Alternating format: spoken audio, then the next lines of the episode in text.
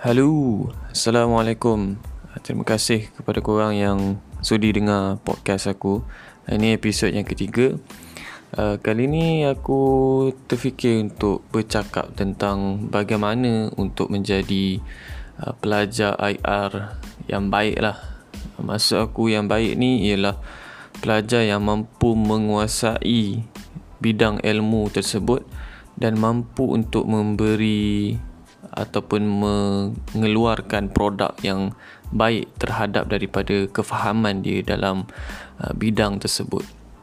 Um, idea ni datang uh, semenjak aku ada berbincang ataupun aku ada sebenarnya buat podcast dengan junior aku Ishraf uh, dekat nama podcast dia ialah Compass Disease itu pun korang boleh uh, dengar juga uh, podcast ni um, podcast tu lebih detail lah. Maksudnya bila aku cakap dekat podcast tu kita orang bincang isu-isu yang lebih dalam dan lebih panjang dan padat lah dia punya podcast. Ada yang sampai sejam 20 minit kan. Uh, So kalau korang uh, sudi ataupun berminat untuk dengar podcast tentang IR yang lebih um, mendalam Korang boleh pergi Kompas Disease.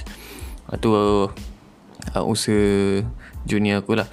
Dan um, kalau korang berminat untuk tengok video-video berkaitan dengan IR korang boleh uh, pergi dekat Atmos Studio lah.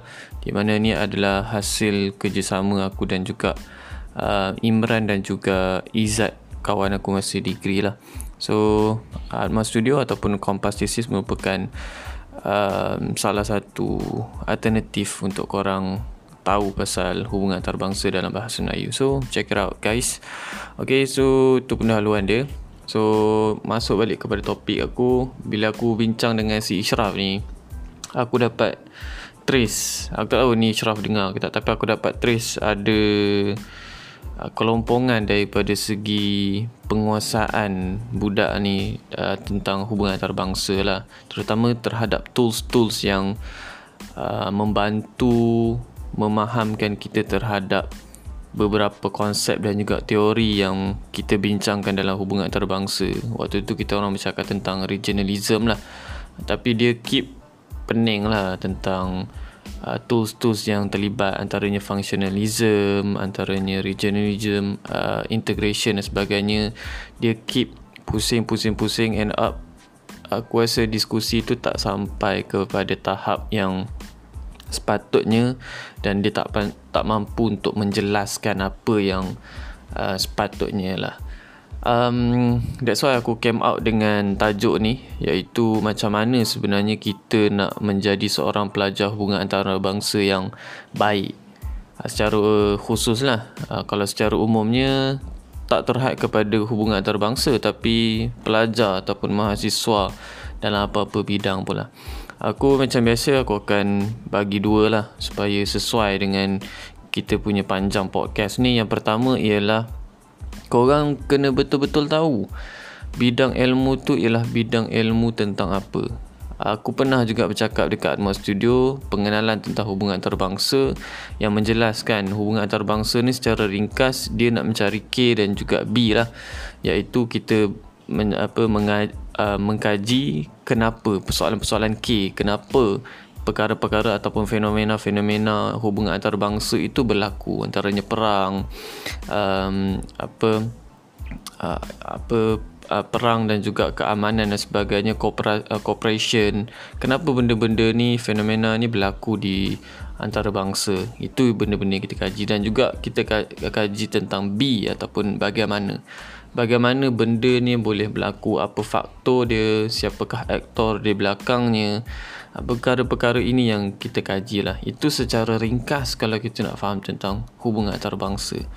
Kita kena betul-betul faham lah um, dan dalam uh, kalau kita bercakap secara umum lagi apa definisi tentang hubungan antarabangsa kita memahami bahawa hubungan antarabangsa ni merupakan um, disiplin yang uh, multidisciplinary lah. Maksudnya dia tidak berdiri seorang. Maksudnya hubungan antarabangsa ni dia terdiri daripada pelbagai disiplin-disiplin ilmu yang lain. Antaranya sains politik, sejarah, ekonomi, sosiologi, um, strategi dan uh, teknologi, undang-undang dan banyak lagi lah. Uh, maksudnya disiplin-disiplin yang lain ni pun um, membantu untuk hubungan antarabangsa itu berdiri sebagai sebuah um, disiplin ilmu.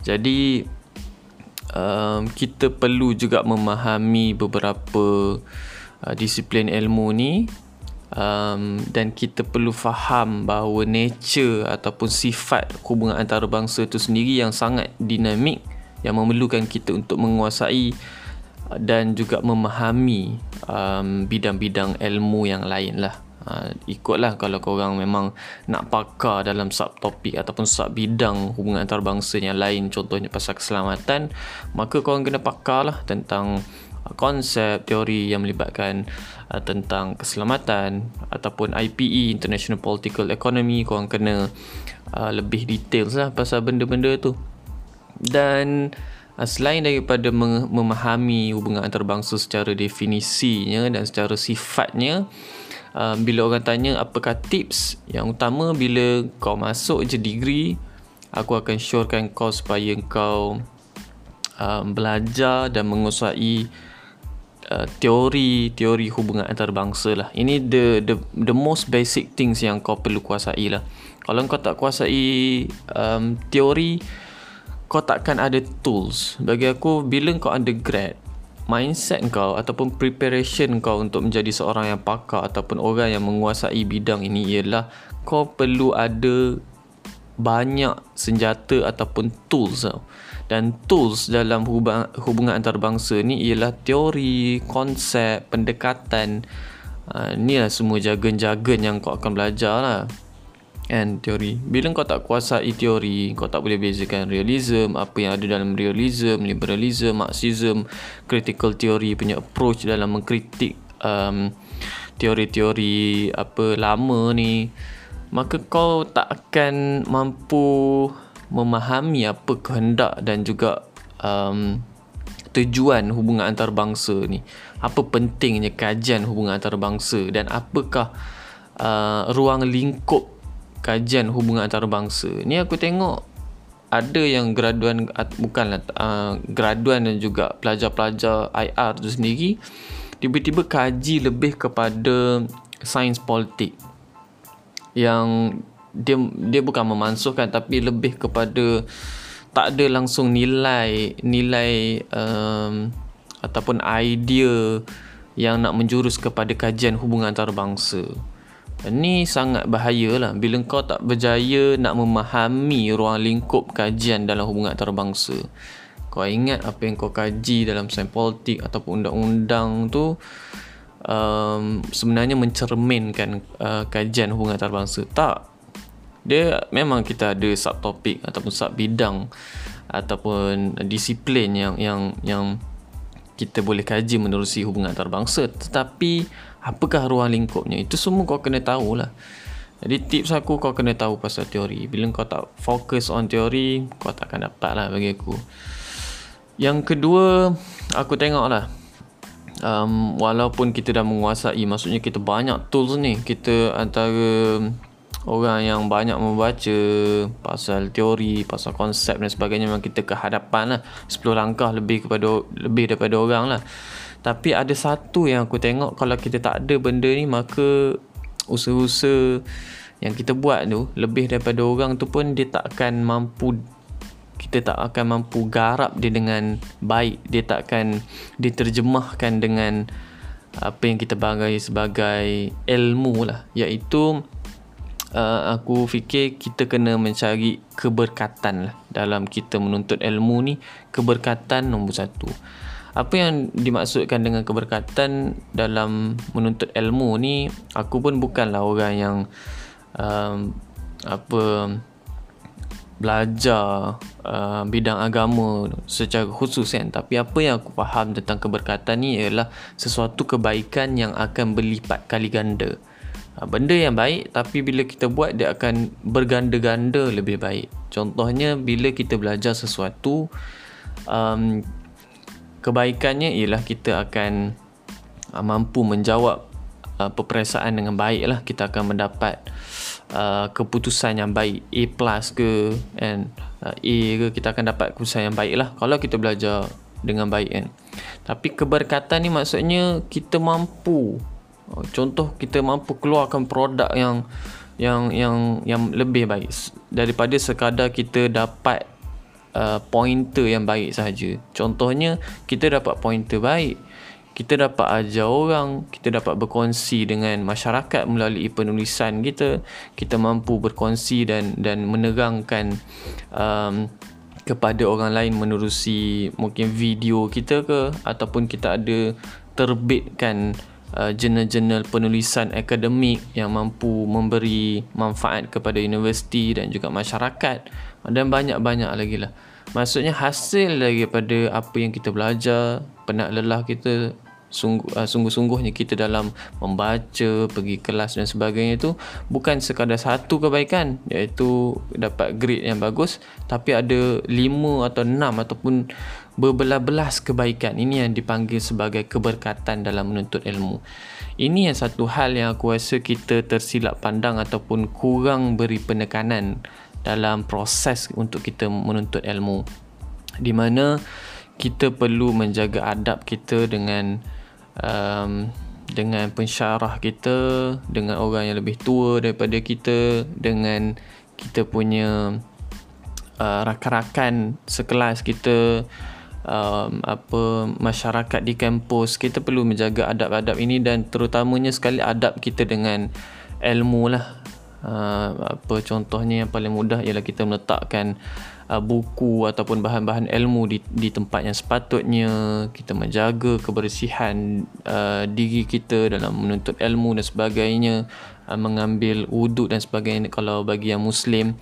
Dan ini yang perkara-perkara yang akan sedikit sebanyak menjadi faktor kita mendapat keberkatan ilmu itu ataupun tidak uh, jadi bila kita dapat keberkatan ilmu maka apa yang kita belajar tu bukan hanya satu kebaikan tapi ia akan berganda-ganda lah kebaikan. Ni yang aku tengok uh, perlu ada lah. Uh, kerana bila banyak menye- uh, sembang dengan junior, sembang dengan rakan-rakan yang lain, aku tengok diorang ni memang cerdik pandai. Dan antaranya, aku boleh kata they are amongst the brightest mind yang aku pernah jumpa lah dalam IR ni kan. Bila sembang, oh diorang ni memang banyak apa banyak idea cepat faham dan sebagainya. Tapi bila kita tengok uh, produk ataupun kebaikan itu keberkatan tu uh, ini ini uh, contoh lah kan. Uh, mungkin kurang. Patutnya orang boleh uh, atau ataupun kita boleh uh, lebih lagi. Kita boleh beri lebih lagi kebaikan kepada diri kita dan juga kepada masyarakat. Tapi kenapa tidak? Jadi aku tengok itulah keberkatan. Dua inilah uh, untuk kita simpulkan bagaimana untuk kita menjadi pelajar hubungan antarabangsa yang hebat mampu menguasai bidang ini dan juga mampu memberi manfaat kepada masyarakat melalui penguasaan uh, ilmu di dalam bidang ini iaitu first kita kena kuasai bidang ni kita kena betul-betul faham tujuan kajian hubungan antarabangsa, ruang lingkupnya dan perlu memperkukuhkan kita punya tools-tools dalam hubungan antarabangsa. Barulah kita mantap eh dari segi sudut keilmuan dan yang kedua yang paling penting ialah untuk kita menjaga dan mendapatkan keberkatan dalam uh, ilmu lah semasa menuntut ilmu. Proses untuk mendapatkan ilmu tu kita perlu jaga betul-betul supaya ilmu yang kita dapat itu ialah ilmu yang berkat. Aku rasa itu sahaja untuk podcast kali ini. Uh, jumpa lagi di podcast yang seterusnya insyaallah. Dan uh, komen lah uh, apa-apa yang uh, tajuk yang korang rasa nak dengar lagi. Dan jumpa lagi selepas ni. Bye